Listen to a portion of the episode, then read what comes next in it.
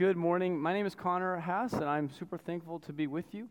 I, um, I come from a far land. It's the other side of the 55 freeway. So um, I am from a, a, church just down the road, Grace Church of Orange, and I bring greetings uh, from Pastor Mike there and all the team and the believers, and uh, just was sharing with the team this morning. It's so encouraging to be in a different church and be reminded, wow, there's other people out there who love Jesus too, and they're following him, and they're being shaped by his word. So I'm thankful to be uh, with you. I invite you to turn with me in your Bible to the book of 1 Timothy, and we will be looking this morning at just one verse in 1 Timothy chapter 3, looking at verse 16. And, and I'm so sorry, is it Tim or Jim? Jim. So Jim just read this for us. Uh, and if you will with me, I want to read it again and then just pray for the Lord's help this morning. And then we are going to get into one of the greatest New Testament hymns. So, Pastor Craig tells me we've been doing psalms, hymns, spiritual songs this summer here. And so, this is uh, one of the greatest New Testament hymns. So, look with me at chapter 3, and we'll read from verse 14. Paul says, and he's writing to Timothy, I hope to come to you soon but I am writing these things to you so that if I delay, you may know how one ought to behave in the household of God, which is the church of the living God, a pillar and buttress of the truth. And then the verse that we're looking at this morning, he says, Great indeed, we confess, is the mystery of godliness. He was manifested in the flesh, vindicated by the Spirit, seen by angels, proclaimed among the world, taken up in glory. Let's pray together and then we will look at this passage. Lord, we ask for your help now to see the glory of our Savior and your Son, the Lord Jesus. We pray that if there's anyone here as well this morning who hasn't yet seen his glory, that today might be the day for them. Lord, we love you and we pray all of this in Jesus' name and hoping that he would be honored. Amen. So, one of my favorite children's movies is the movie Up. Anyone seen that? St- story about a little boy who has a house and there's balloons and the house floats. And in the, in the movie, one of the main characters is a dog, and the dog's name is Doug. And Doug has a pretty cool tool. It's a collar that lets him talk to his owner, Russell. And so throughout the movie, one of the running gags is that every time Doug is talking, again and again and again, he's distracted by these squirrels that he thinks he sees. And so he'll be talking and, and going on. Maybe he's mid sentence, and then suddenly his head will jerk off screen, and he just says, Squirrel! And then he comes back to the conversation. And ever since I first saw that, I thought, wow, Doug is Doug's like me. Doug's like me, and probably Doug's like you too. And by that, I just mean every one of us is we're, we're distracted people. There's something inside every one of us that is just quick to, you know, we have our target and focus, but we're so quick to slide off to one side or the other. And, and probably nowhere is this more true in our lives than with respect to our spiritual life and walking with the Lord. If you've been a believer for a long time, then you know how, how much there is in your heart that's prone to wander and you know that you want to follow Christ, you want to love Him, but you watch as again and again you just get sidelined and distracted. And even if you're newer in the faith, and if you've just trusted Christ recently, you still probably recognize why is this, why is this so hard for me? Why do I find myself so distracted? Just yesterday morning, I was having a terrible morning. You ever have a terrible morning? I was having a terrible morning. I was frustrated, I was angry, and then I hit my head on something. And that really did it. That just sent me over. And I was even more frustrated. And then I got in the car after, you know, I was, I was at church of all places. You can be mad at church. Uh, I was at church. I got in the car to drive away and started to pray and was just praying, Lord, how, how is it that in just such a quick turn, I can go from wanting to follow you, honor you, have attitudes that glorify you, to being completely just distracted. Now I'm frustrated, I'm mad, I'm all wrapped up in my own mind, frustrated that I just hit my head on something. How do I go astray so fast? And for you, you, you, know, you might know what it is for yourself. Maybe sometimes the distraction is more mundane. Maybe it's your favorite political talk show. Maybe it's the NFL starting up. Maybe it's TikTok, Instagram, mommy bloggers, food recipes uh, on you know social media. I don't know what it is, but even these small things can distract us. And then there's the spiritual distractions. Maybe it's that you're the kind of person who loves to get your mind wrapped around doctrine but it's in a way where it just puffs up your head and it doesn't go to the heart. Or maybe you're the kind of person who loves the emotional side of things and you get so excited about these different things that make you feel a certain way, but it's all, you know, Christ is absent from it. There's no substance, no truth, no doctrine. So all of us are just like Doug, spiritually speaking, prone to go aside to any which way. We're like cars that are skidding on ice and always at any moment could swerve off the road. And the book of First Timothy, which Paul wrote to Timothy, who was a pastor in Ephesus, deals with a people who are distracted just like you and me. And if I could read you a few verses, I, I want to show you just how much this is on Paul's mind in the book of 1 Timothy. These people are in danger of being distracted away from Christ. He warns people, uh, or he warns Timothy about those who, this is verse 1, uh, verse 4 of chapter 1 who devote themselves to myths and endless genealogies, which promote speculations rather from the stewardship of God that is by faith. In chapter 4, verse 7, he tells Timothy, have nothing to do with irreverent, silly myths. Chapter 6, verse 4 and 5, he rebukes people for having an unhealthy craving for controversy and for quarrels about words which produce envy, dissension, slander, evil suspicions, and constant friction among people. And in the letter's conclusion, he circles back once again to say, avoid irreverent babble and contradictions of what is falsely called knowledge. Situation in the church of Ephesus, where Timothy pastored, was that there were these people who had slipped in and were trying to divert the church's attention away from Jesus. They were trying to divert his attention to anything else except for Jesus. And so Paul writes to a church that is under the attack of, of Satan in the way that he always attacks us. And his ploy has been the same all the way through. From then to now, it's to divert our attention away from Jesus. That's what he's after. It was true for them, and this morning, even now, Satan is at work to distract us collectively as a church from Jesus and personally to distract you from Christ. And so we need to see Paul's anecdote to this. And it comes throughout the letter in his, his, his encouragement to Timothy. If you want to keep people focused on the truth, you need to bring it to them again and again and again and again. You need to keep preaching to them the truth about Christ. And you need to live a godly life that supports the truth that you're preaching. And all of this comes to a head. Like the, the tip of the spear is in verse 16 of chapter 3, which we're looking at this morning. It's the, it's the thematic and uh, kind of structural center of the book. And in it, Paul delivers to Timothy, knowing that he'll pass it along to the church, a hymn, a song about Jesus. And this song c- contains in six lines the truth of what the church believes about Jesus. And Paul says if you want Timothy to not be pulled aside by all of these distractions, if you want to be uh, pastoring these people so that they're faithful to Jesus, you need to remain fixed on Christ. That's the solution. Fixed on Christ. And so these verses, maybe to our ears at first, they sound a little confusing, maybe a little complicated or distant, but actually, this is just a song about Jesus, just like the songs that we've been singing this morning. And so we want to look at the way that he introduces this this morning and then just start to walk through this song. Six lines, six truths about Christ. That's what we're after this morning. Are you good with that? With me? All right. So let's start by, before we get to the hymn, let's look at the way that Paul introduces this because it highlights for us just how crucially foundational this hymn is. So look at verse 16. And at the beginning, Paul introduces the hymn saying, Great indeed, we confess, is the mystery of godliness.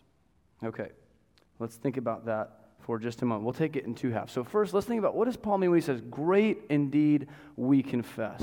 Uh, great. In the Greek, the word is mega. That doesn't need much explanation. If you've ever been standing close to someone and they're yelling at you through a megaphone, you have an idea of what's going on here. Mega, great, big, loud, profound. That's what this confession is. And he says, We confess, which again in the Greek is just two words that mean the same and then to speak. And so he's saying, we all speak the same. We all say the same thing about this mystery. If you remember, remember in Acts chapter 19, Paul is in Ephesus and a huge riot breaks out. And what are the people shouting again and again and again in the city of Ephesus? All these people who are whipped into a frenzy are, sh- are shouting, Great is Artemis of the Ephesians! Great is Artemis of the Ephesians! And they're going on like this for hours. Well, Timothy is pastoring the church in that city, Ephesus. And so maybe Paul has in mind, hey, there's all these other people who in the pagan, you know, temple worship Artemis by saying, Artemis is great.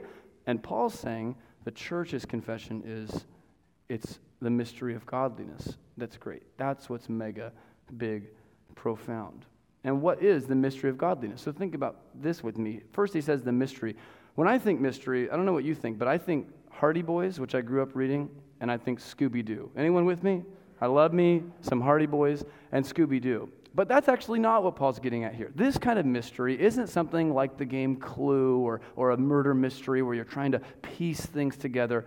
When the New Testament uses the term mystery, what it's getting at is something that used to be hidden in the secret counsels of God, but has now been revealed in Jesus. Something that used to be hidden, but it's now been revealed in Jesus. And so he's saying there is a mystery that has become known to us in the coming of Jesus. And that's what this hymn is all going to be about. So we don't want to think that this mystery is something kind of obscure or veiled. And yet at the same time, as we start to walk through this hymn in just a minute, we're going to see the mystery is so great that even while we try to put our minds to it, we're going to walk away feeling like we just can't get there. We've barely scratched the surface. We've just taken a little plastic spoon and turned over like one, one little you know, shovel's worth of dirt because not, not because it's so complicated or obscure, but because Christ is so great. He's so great. And so as we look at this hymn in a moment, we're again and again just going to be left saying, Wow, Jesus, you're so great. I can't get my mind around this. And then finally, he says this is the mystery of godliness godliness. And godliness is exactly what it sounds like to us. This is godlikeness. This is real devotion, real piety. Um, pretty simply said, th- he's saying this mystery is for those who actually are Christians, who actually worship the real God, who actually created the world. This mystery is for those people. And it's this mystery about Christ, it's the truth about who he is, Paul says, that actually makes us godly people, that produces a kind of people who are actually walking with God, who actually know Him. So let me just ask you this morning if you're a believer, do you want to be godly? I would imagine the answer is like, yeah, I do. I want to follow Christ. I want to walk with Him. I want to be a devoted servant of God. And right here, Paul is saying if you want to do that, it's produced when you focus all of your attention on this mystery which has been revealed. And that mystery is the person of Jesus the person of Jesus. So, for your life this morning, the, the thing that you need most of all, more than anything else, even though there's lots of things you need, I'm sure, the thing that you need most of all is to put your eyes on Jesus. That's what Paul's saying. And as you do that, you're going to grow deeper and deeper and deeper into the kind of person who actually knows the Lord and walks with Him and has the joy of close fellowship with Him. So if we put all this together, and what is this introduction formula? You know, great indeed is the mystery of godliness. What does it say to us? Well, it says that the church confesses together this great mystery that makes them godly, and the mystery is this Jesus is great. If you only walk, you know, out of here with one point from the sermon this morning, Jesus is great. Jesus is great. If we were a band, all of us in this room, the banner flying over us would be Jesus is great. And if we were a radio station, our tagline would be Jesus is great. And if we were an army, our battle cry would be Jesus is so, so, so great. He's so great. And so we want to look at this hymn in six lines and just see how it was that the early church, believers in the first century, just years after Jesus died and rose and ascended, how did they conceive of this common confession? What was it about Christ that they believed that transformed their lives so deeply? So I want to walk through this with you, just actually looking at it one line at a time, six lines in a row. There's actually there's a beautiful symmetry to it. You can look and see some kind of dualities between the physical and the spiritual world that's present in the verses. And the first and the sixth line are connected, and the second and fifth and the middle two lines are connected. And there's all kinds of different ways that whoever wrote this, or whichever group of believers wrote this, really work to just to, to synthesize and to condense and drill down into just six simple lines a confession of faith about jesus. And so it's a real gift that they've given to us this beautiful song. Um, i was on a vacation recently with my family and my brother decided we should all write haikus. We should just try our hand at poetry. Why not? We were on vacation. Guess what?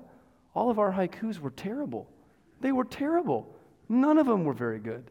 But this is good stuff This is something that has gone through the, the fire of actually being vetted and tested by the church until it's come to us in this six line, six stanza hymn about Jesus. And we're going to go through it one uh, line at a time, just like a six course meal. Has anybody, you don't have to raise your hand, but have, you know that restaurant, The Hobbit? This is closer to where I'm at over in Orange. But there's this restaurant, and apparently it's super expensive. Maybe some of you have been there.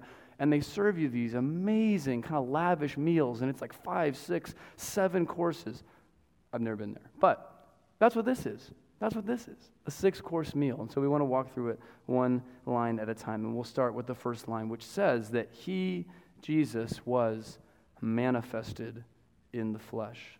He was manifested in the flesh. Maybe you've had the experience before of watching maybe a scary movie where there's a you know part where someone jumps out, but because you've seen it already, it doesn't surprise you. And so somebody else in the room jumps, and you know that's me. I'm the jump scare person. Someone else in the room jumps, but for you, you go, ah, I've seen this before. It doesn't surprise me so much. You know, we're immediately in danger off the bat with this hymn because we've heard the story of Christmas so many times. Jesus coming in the manger that it's like we're immune to the amazing reality of Christ's incarnation. But that's exactly what this is about. Jesus was manifested in the flesh. And we want to think this morning about just how incredible it is, just briefly, so briefly, that Jesus, the eternal Son of God, the second person of the Trinity, God, very God, actually came and, and really became man for his people. It's amazing. And so we want to think about that this morning. Um, there was a theologian named Athanasius who lived in the fourth century, a long time ago, and he wrote the most famous book ever written by a believer outside of the New Testament on the incarnation. And in the opening lines of that book, he invited the reader in in this way. He said, Come now, true lover of Christ. Let us follow up the faith of our religion and set forth also what relates to the words becoming man and to his divine appearing among us. Jews belittle it and Greeks laugh it to scorn, but we worship in order that all the more, for the seeming low estate of the word, your piety towards him may be increased and multiplied. multiplied.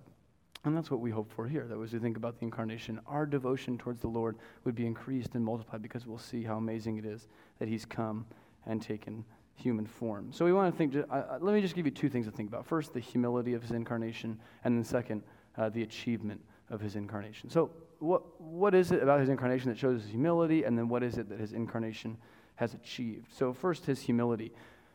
You know, to talk about this, it'd be like trying to explain physics to Albert Einstein.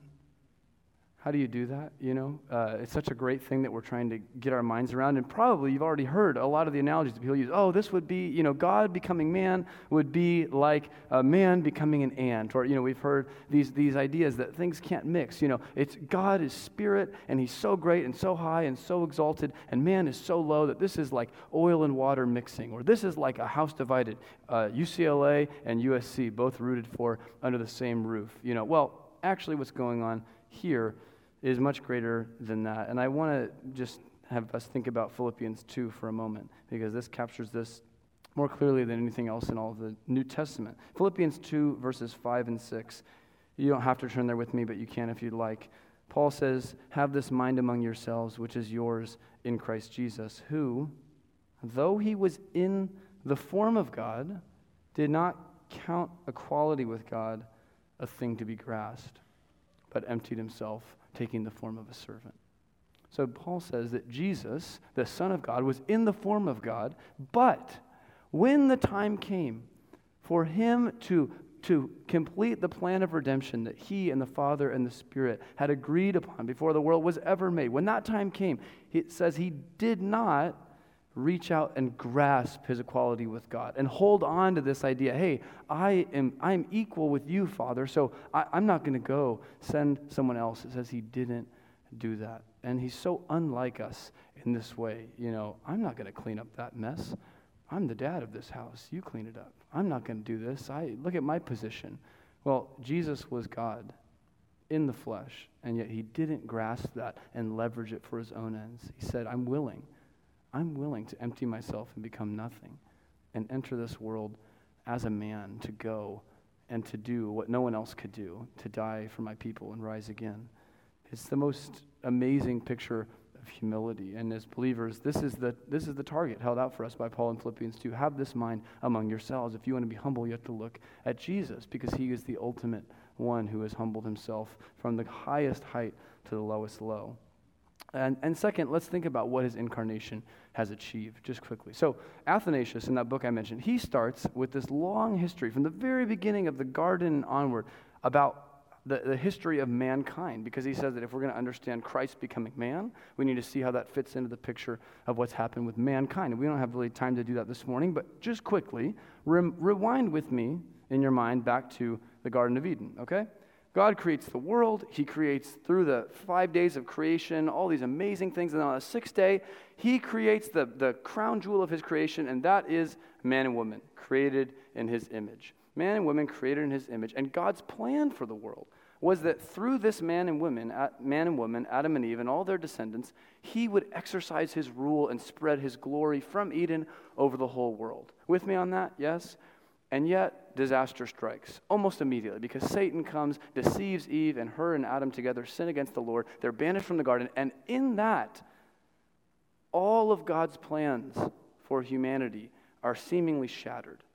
Hebrew, in the Hebrew, it says that man and woman dying you shall die. Basically, you're going to be dead, and it's going to be so bad, it's almost like you're dying as you die. Your whole life state now is that you are under spiritual death. That is, you live in this world without knowledge of God. You have physical death waiting for you. You're going to die someday, and you can't do anything about it. And eternal death looms after that. We don't like to talk about that much, but that's what the Bible says. Physical death or, or spiritual death, physical death, eternal death. These are the three greatest problems that face people. And so, the, the question is what's going to happen with all of this?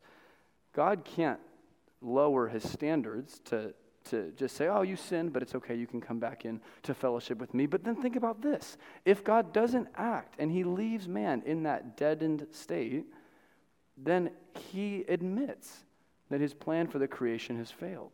He's not going to spread his glory over the earth through man and women. He's not going to rule by a, a image bearer. And Satan no less, was the one who thwarted his plan. And so, what's going to happen in this? And this is where the beautiful logic of God's plan of redemption becomes apparent to us. God can't stoop down to us because of his holiness. We definitely can't lift ourselves to God because of our sin. And so, at the proper time, God says, I will send my own son, the Holy One, to be born of a woman into that flesh and to live the life that people like us never could, to die in their place as somebody who had been made just like them, to rise again, and in rising, to go through death and out the other side so that everybody who trusts in Jesus, and this is you this morning, if you trust in Jesus, spiritual death is over. You have fellowship with God now. Physical death means nothing to you. Bring it on. I can die and I'm going to immediately be with the Lord, and eternal death it's all done away with in Christ. We're not going to be punished eternally for our sin. And the incarnation is what has achieved all of this. God became man in his Son, and that is our great hope. If Jesus never became man, we might as well all just go home. There'd be no hope for us. Uh, if there was a, imagine there was a king, and he's in his you know, kingdom, and he gets word that in a certain city, there's a rebellion that's broken out, and scoundrels and sinners have just taken over the city.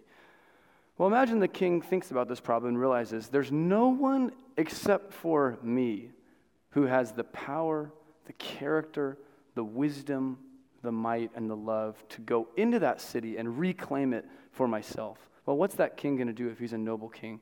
When no one else can go, he goes himself. And that's exactly what Jesus has done.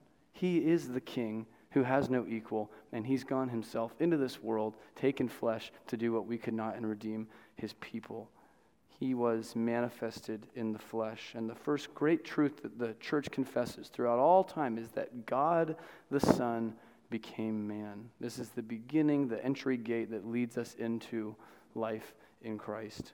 He was manifested in the flesh. That's the truth of the incarnation. Let's look at the second line uh, together, and that is that Jesus was vindicated by the Spirit. He was vindicated by the Spirit. So, can you think of a time when somebody, maybe a friend or a family member, made a claim so outlandish that you almost immediately felt like you had to ask for more proof? Imagine that before he started leading music this morning, Connor, you know, said, Hey, morning, everybody. So glad to be with you. By the way, I just got back from the moon yesterday, and it was awesome. You should totally go sometime. Don't you think that you'd probably say, Hey, uh, really, the moon? I'd like a little bit more information, please, sir. I would. I don't know if I'd believe him. And the things that we were just talking about, that God became a man, are an, it's an even greater claim. And so it's understandable that anybody upon hearing this would think, hey, I think I need some, I think I need some proof of this. And God summons into the courtroom the most expert witness available. It's the Holy Spirit.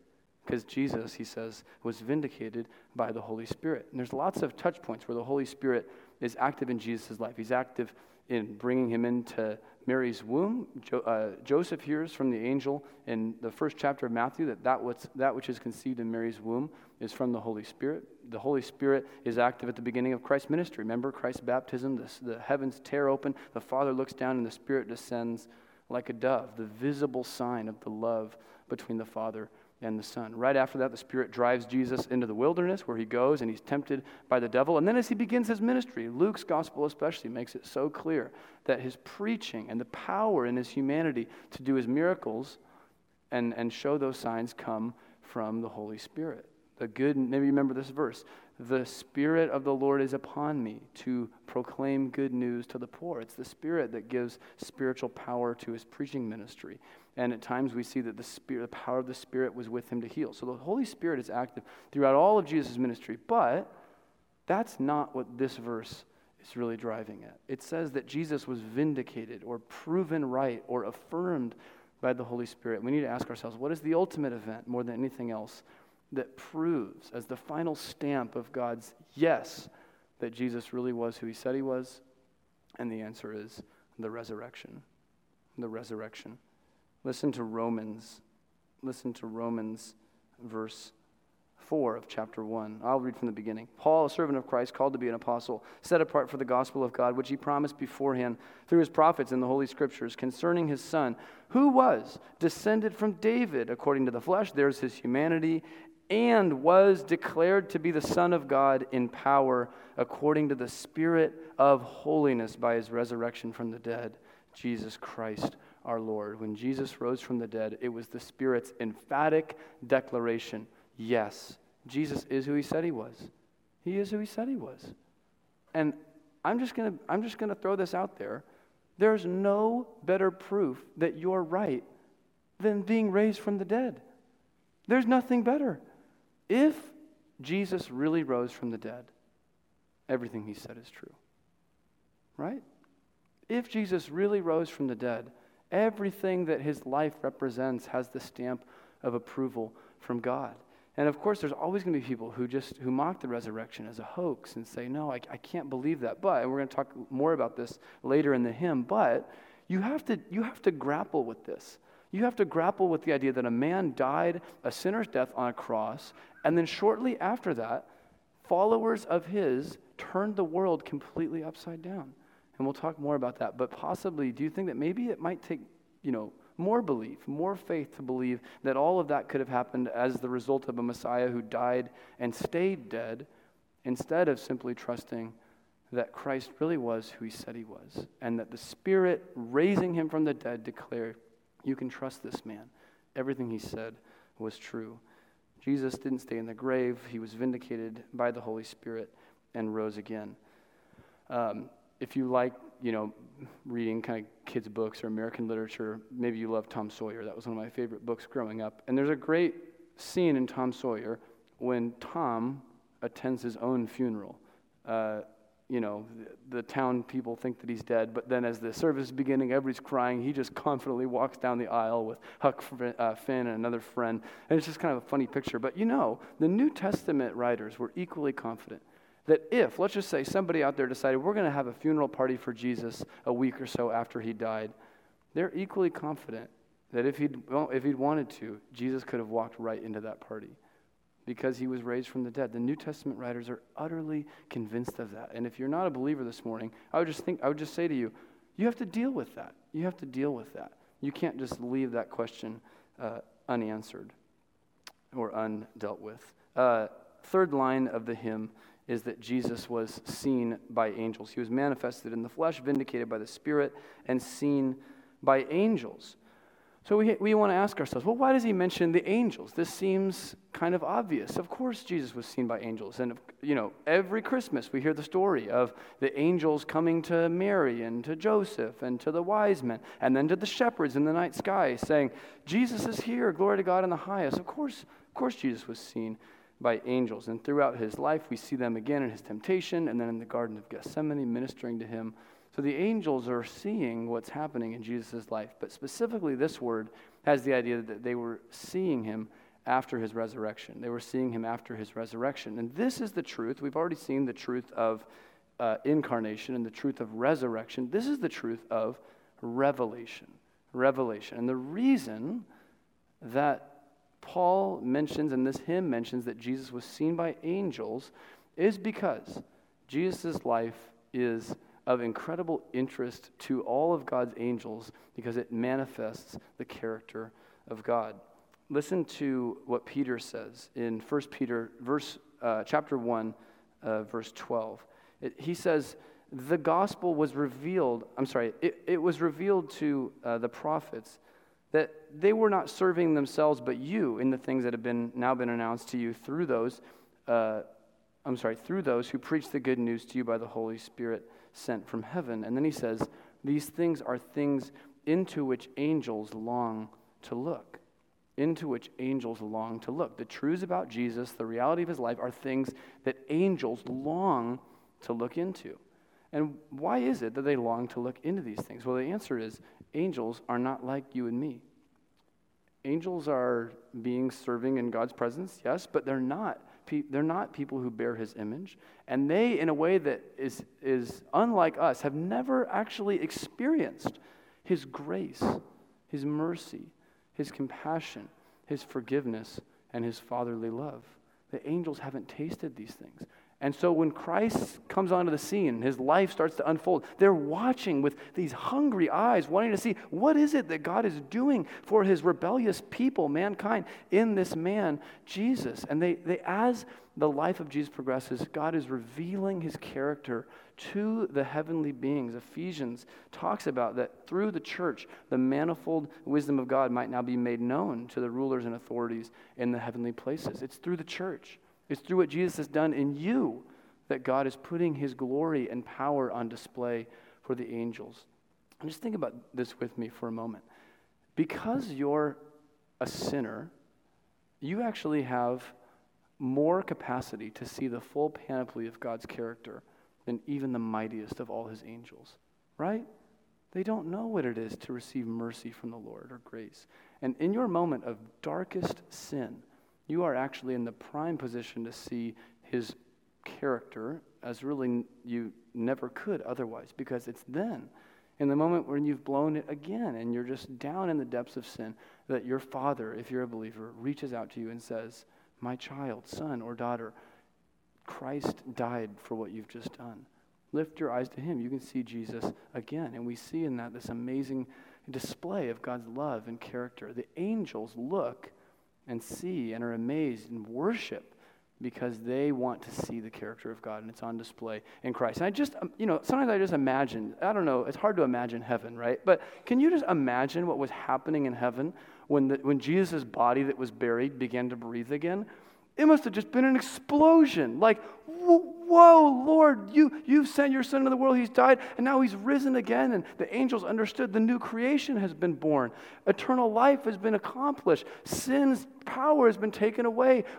Death, where's your victory? Where's your sting? That's all gone away now. Christ Jesus has achieved the victory. It must have just been a party for the ages as the angels in Christ saw what God had accomplished. And the hymn writer wants us to see that as a piece of what the church confesses. The angels, too, look at Jesus and what he's done for us as the most full and robust revelation of God's glory. Um, my wife is uh, pregnant right now with our first baby, so that's very exciting. But you know what's really a bummer about that? You're not supposed to eat certain things that she really likes to eat, like sushi. Not fun. And sometimes we'll drive past a, you know, we'll drive past a sushi restaurant, and even though we know we can't eat there, both of us almost just longingly look, you know. We just, oh, man. And if we could walk in, we'd almost just want to, you know, peer over that glass counter at the bar to where they're making it and just say, oh, oh, I mean, I can eat it, and I have, so I can eat sushi, but she hasn't. She's right there. And she's waiting. She's been telling me, I want you to bring me sushi in the hospital. I don't care where, just bring me sushi as soon as this baby is out of me. But, you know, she can't enjoy that right now for herself, but she can look. And in seeing that, it just it ignites something, you know, inside. And it's the same way with the angels. If you're a foodie, you know, and you're the kind of person who's on Instagram just looking at recipes, that's not me. But if that's you and you just enjoy seeing that and through it you get a window into something and excites you, that's a good picture of how the angels responded to Jesus' life. Lord, they, the holy angels would say, I'm never going to be a recipient of your fatherly love, of your gracious compassion in the same way that humans are. But I love to see it. I love to see it and now, you know, we see, maybe you've asked the question, why did God allow Adam and Eve to stumble and sin and rebel against him in the garden? The answer is he loves to bless us by putting his character on display, right? And if that fall had never happened, and if people had never rebelled against him, then we would only see his, his holiness, his justice, but never his grace, and never the depth of love that would send his own son into the world in our sinful place to take our punishment upon himself on the cross. We've never seen that expression of God's love. The angels love to see it, and we should too. Three more lines. We want to start to move a little bit more quickly through these now. But the fourth line is that Jesus was proclaimed among the nations. He was proclaimed among the nations. And this fourth line of our hymn has to do with the truth of proclamation. At first glance, it seems a little bit more pedestrian. You know, we've just been talking about him manifested in the flesh, vindicated by the Spirit, seen by angels, and now proclaimed among the nations. It seems a little bit more straightforward, but it's significant for two reasons. Two reasons. The first is that he's proclaimed to the nations, and the second is that he is proclaimed. So think about the nations for a moment. You know, when Jesus came, we have so little appreciation for this, but when Jesus came, he did something completely new in the history of the world, which was he brought the good news of salvation outside of Israel and through his life brought that to the entire world. The word here used for nations has the idea of the Gentile nations, people outside of Israel. And we don't want to, it, it shouldn't be lost on us what, ama- what an amazing thing that is. I won't read the verses, but there's places, especially in Colossians and Ephesians, that use the word mystery like we have here. And they specifically connect the mystery of Christ with this mystery that Jews and Gentiles are now one. Your worst enemy, the person that you dislike most, was, is probably nothing compared to the hostility between a Jewish person and a Gentile person in the first century. But in Christ, Paul says in Ephesians, the dividing wall of hostility has been torn down. The gospel has gone to all the nations. And I just, I love to think about this. Here we are, two millennia removed from Jesus' incarnation and then his earthly life and ministry. And, and we're thousands of miles away from Israel. But we're here. You're here. You've trusted in the same Jesus. Uh, we are here worshiping a man who lived in Palestine 2,000 years ago. But it's because the gospel's gone to the nations. And I'm so happy about that. You know, we could imagine an unkind dad who comes home, you know, and says, Kids, I've got ice cream, but none of it's for you. Well, that'd be pretty sad, right? Thankfully, it's not like that with the gospel. Jesus is the Savior of the world, and there's no restrictions the gospel goes to all. So it's significant for that reason that Paul says he was proclaimed to the nations. And then, secondly, it's just that he was proclaimed. It's that he was proclaimed. Two amazing things here. Number one, again, we've talked about this already, but it's just mind boggling to think that the frail, weak, troubled, doubting, confused apostles turned into the powerful preachers that they did following Acts chapter 2 the Spirit falls, and in an amazing way, their life just seems to be completely turned upside down. And with new spiritual power, these men who had been completely focused on themselves, almost entirely ignorant of who Jesus really was, become some of those powerful preachers in the history of the church. And I will talk more about this in the next line about belief, but it's just a, yet another confirmation that Jesus really did die and rise. And again, I would just say if that's not where you're at this morning, if you don't believe that, you just have to, you have to grapple with that. How is it that these people who were with Jesus were transformed into such powerful preachers of the gospel? And then, secondly, the, the idea that he's proclaimed is significant for us because it just reminds us once again you know what? Preaching matters. Preaching is God's choice for how Christ is going to go to the nations. And it's incredible to me. You know, we're a great example of this this morning. Here we are, a group of people, and the Lord of heaven and earth is choosing to speak, you know, from his word to us, but through my lips. I'm just a dude, you know, I'm just a guy. Pastor Craig is awesome, I love him, but we're just guys, you know, every preacher is. But this is how God has chosen to bring things forward, has chosen to advance the gospel. And maybe the world looks at us, people are probably driving by the church right now, maybe not noticing, but if they did, maybe they'd think, huh, those Christians meet every Sunday to hear someone climb up there and give a message from an old book that's so antiquated, so outmoded, so old fashioned. Why would anyone bother? And the reason why we bother is because this is God's plan. He's chosen the foolishness of preaching, the foolishness of preaching, even sometimes poor preaching, weak preaching, not the best preaching, to bring the message of Christ forward. Jesus was proclaimed among the nations, and that's the truth of proclamation. The fifth truth is closely connected to this one. Uh, you know, it's that he was believed on in the world, and this fifth truth is the truth of transformation. It's that Jesus actually transformed people when they heard the preaching of the word. Um, it, maybe you've seen the movie Pirates of the Caribbean. Great movie, great, you know, main character, Captain Jack Sparrow. And there's a moment when he's detained by the admirable, the admirable, okay, I can't speak, admiral of the British Navy in the scene. And, you know, this man says to him in a snarky English accent, You are without doubt the worst pirate I've ever heard of.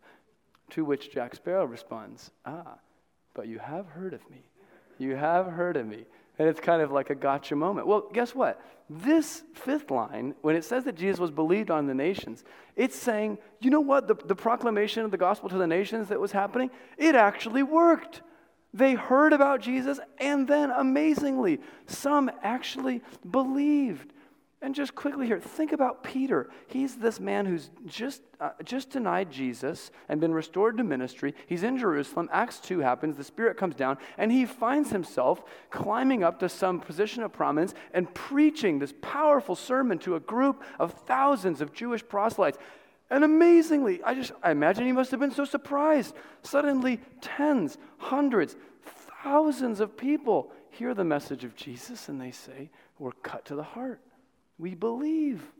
How do you explain that except for the power of the Holy Spirit? And it's the same all throughout the New Testament. Think of Paul's joy as he went to Corinth, a city in the ancient world that was basically like the Las Vegas of the ancient Near East, known for unbelievable sensuality and wickedness. And he goes there and he starts to talk to people about Jesus, the Lord of all. And amazingly, they believe. They believe. People that he interacts with who believe go back to their towns, Epaphras, to Colossae, and they hear the message of Christ and believe. The church in Thessalonica is a signal flare across all of the, the land of ancient Greece, Macedonia and Achaia, and to the ends of the earth. Christ is Lord, and people are believing the message. Jesus turned the world upside down. Turned the world upside down, and we still are the beneficiaries of this gospel going forward, being proclaimed among the nations. And by God's grace, and it is by God's grace if this is you this morning, we believe. We believe in Christ, and we know firsthand his transforming power. Final line, the hymn ends exactly really where it should. It's so fitting. It's that he was taken up in glory, and this is the truth of exaltation. The truth of exaltation. Shortly here, we can basically just say, you know, or ask the question when, when Jesus died and rose and then ascended after 40 days or so of appearing to people, where did he go? And obviously, the answer is well, he went to heaven. We know that. But does the New Testament tell us anything more? And it does. In Hebrews chapter 10, verse 12, the author of Hebrews says, But when Christ had offered for all time a single sacrifice for sins, he sat down at the right hand of God, waiting for that, waiting from that time until his enemies should be made a footstool under his feet. And the idea is just this Jesus came to earth, was manifest in the flesh, and he actually rose triumphant, having accomplished the task that he was sent to. So much so that when he ascended, he sat down at the Father's right down, sitting because the work is finished, and at the Father's right hand because this is the position of supreme authority in all of the universe. You like to have friends in high places? Are you the kind of person who knows a guy? Oh, I know a guy for that. Oh, I know a guy for that. You have a friend in a high place Jesus is at the right hand of the Father, seated because he's accomplished the work that he was sent from the Father to do on earth, and he rules. Philippians chapter 2 is so clear. Therefore, God has highly exalted, on, exalted him and bestowed on him the name that is above every name, that at the name of Jesus, every knee should bow and every tongue confess that Jesus Christ is Lord. To the glory of God the Father. Our Savior was made so low and humbled himself in coming, but now he is exalted. And some of us confess him as Lord now all of us will someday confess him as Lord when he comes again. Jesus is the King of kings, the Lord of lords. He's the ultimate King of everything. And the hymn goes all the way from his manifestation in the flesh through to his exaltation, his being taken up in glory. This is the Christ we believe in. Six lines, six truths about Christ. It's a beautiful summary of the church's Christology in one hymn incarnation, resurrection, revelation, proclamation, transformation, exaltation. This is the Christ we worship. This is the Christ we love. And this is the church's great confession, the mystery of godliness. He was manifested in the flesh, and that manifestation has been confirmed in every way we could have ever asked for. It is confirmed by the Holy Spirit raising him from the dead and vindicating his life. It is confirmed by the angels who saw and worshiped as they saw the character of God revealed. It is confirmed by the proclamation of the disciples who were formerly fearful but had now been transformed by the Lord. It is confirmed by the belief of the church and the belief in our hearts. And someday it will finally be confirmed once and for all when the exalted Christ who is taken up in glory comes again and returns. Jesus Christ is Lord. He's Lord. And as we close this morning, I just want to offer thoughts to just two groups of people. Number one, maybe you're hurting this morning. I'm obviously not in this body of believers, so I don't know all the details, but maybe you're in a lot of pain this morning. And I just want to say all these truths about Christ, they don't numb the pain, of course, right? The pain is there, it's real. But what they do give you is ballast for your boat. The truth about Christ is what you need to get you through 10, 20, 40, 80 years of suffering in this life. We need Christ. This Jesus, who was manifested, vindicated, seen, proclaimed, believed, and taken up, he loves you. He cares about you. He is by the Father's right hand interceding for you, and he will take you home one day. He loves you. Man, this is good truth for our souls. And then, secondly, if you're the kind of person who's here and you say, I really want to grow in the Lord, I want to grow in godliness, then let me just remind you that he, Paul says, this is the mystery of godliness. This truth about Christ is what produces godly people. And so, if you want to walk closely with the Lord, you need to, as much as you can by God's grace, commit yourself maybe again this morning to say, I just want to try to look away from these distractions and back to Christ. I want him on the big screen of my life. I want it to be like that stone in Daniel's vision that fills all of the sky until it takes up all of heaven. I want Christ. To, I just want him. I want Christ to just fill up my whole life. The more I see of Christ, the more godly I'll be. And there's an encouragement to you for that. If you are in Christ, the more your eyes are fixed on him, the more the Holy Spirit will be working in you, transforming you from one degree of glory to the next, becoming more and more like Christ as you worship our triune God. And that will happen all the way until someday we are glorified with Him. Let's pray together. Lord, we thank you so much for these, these six lines, this uh, simple hymn, but deeply profound. And we just, we praise you this morning for the way that it opens our eyes to see the glory of Jesus. Um, Lord, we confess that in so many ways we fall short of your glory. We sin against you. We're rebellious in our hearts. And so we praise you that you sent your Son at the right time to be manifested in flesh for us, that he actually came to die in our place and rise again. And all of creation now revolves around Christ. Lord, we know that right now you hear our prayer because of Christ. And so we want to just ask that you would continue to exalt him in our hearts. Would you enthrone him? Would our lives be more fully submitted to him? And again, Lord, we pray that if there are those in the, in the room this morning who don't know Christ, that by your grace you would open their eyes to see his glory. Lord, we love you and we thank you so much for this time together in your word. It's in Christ's name that we pray. Amen.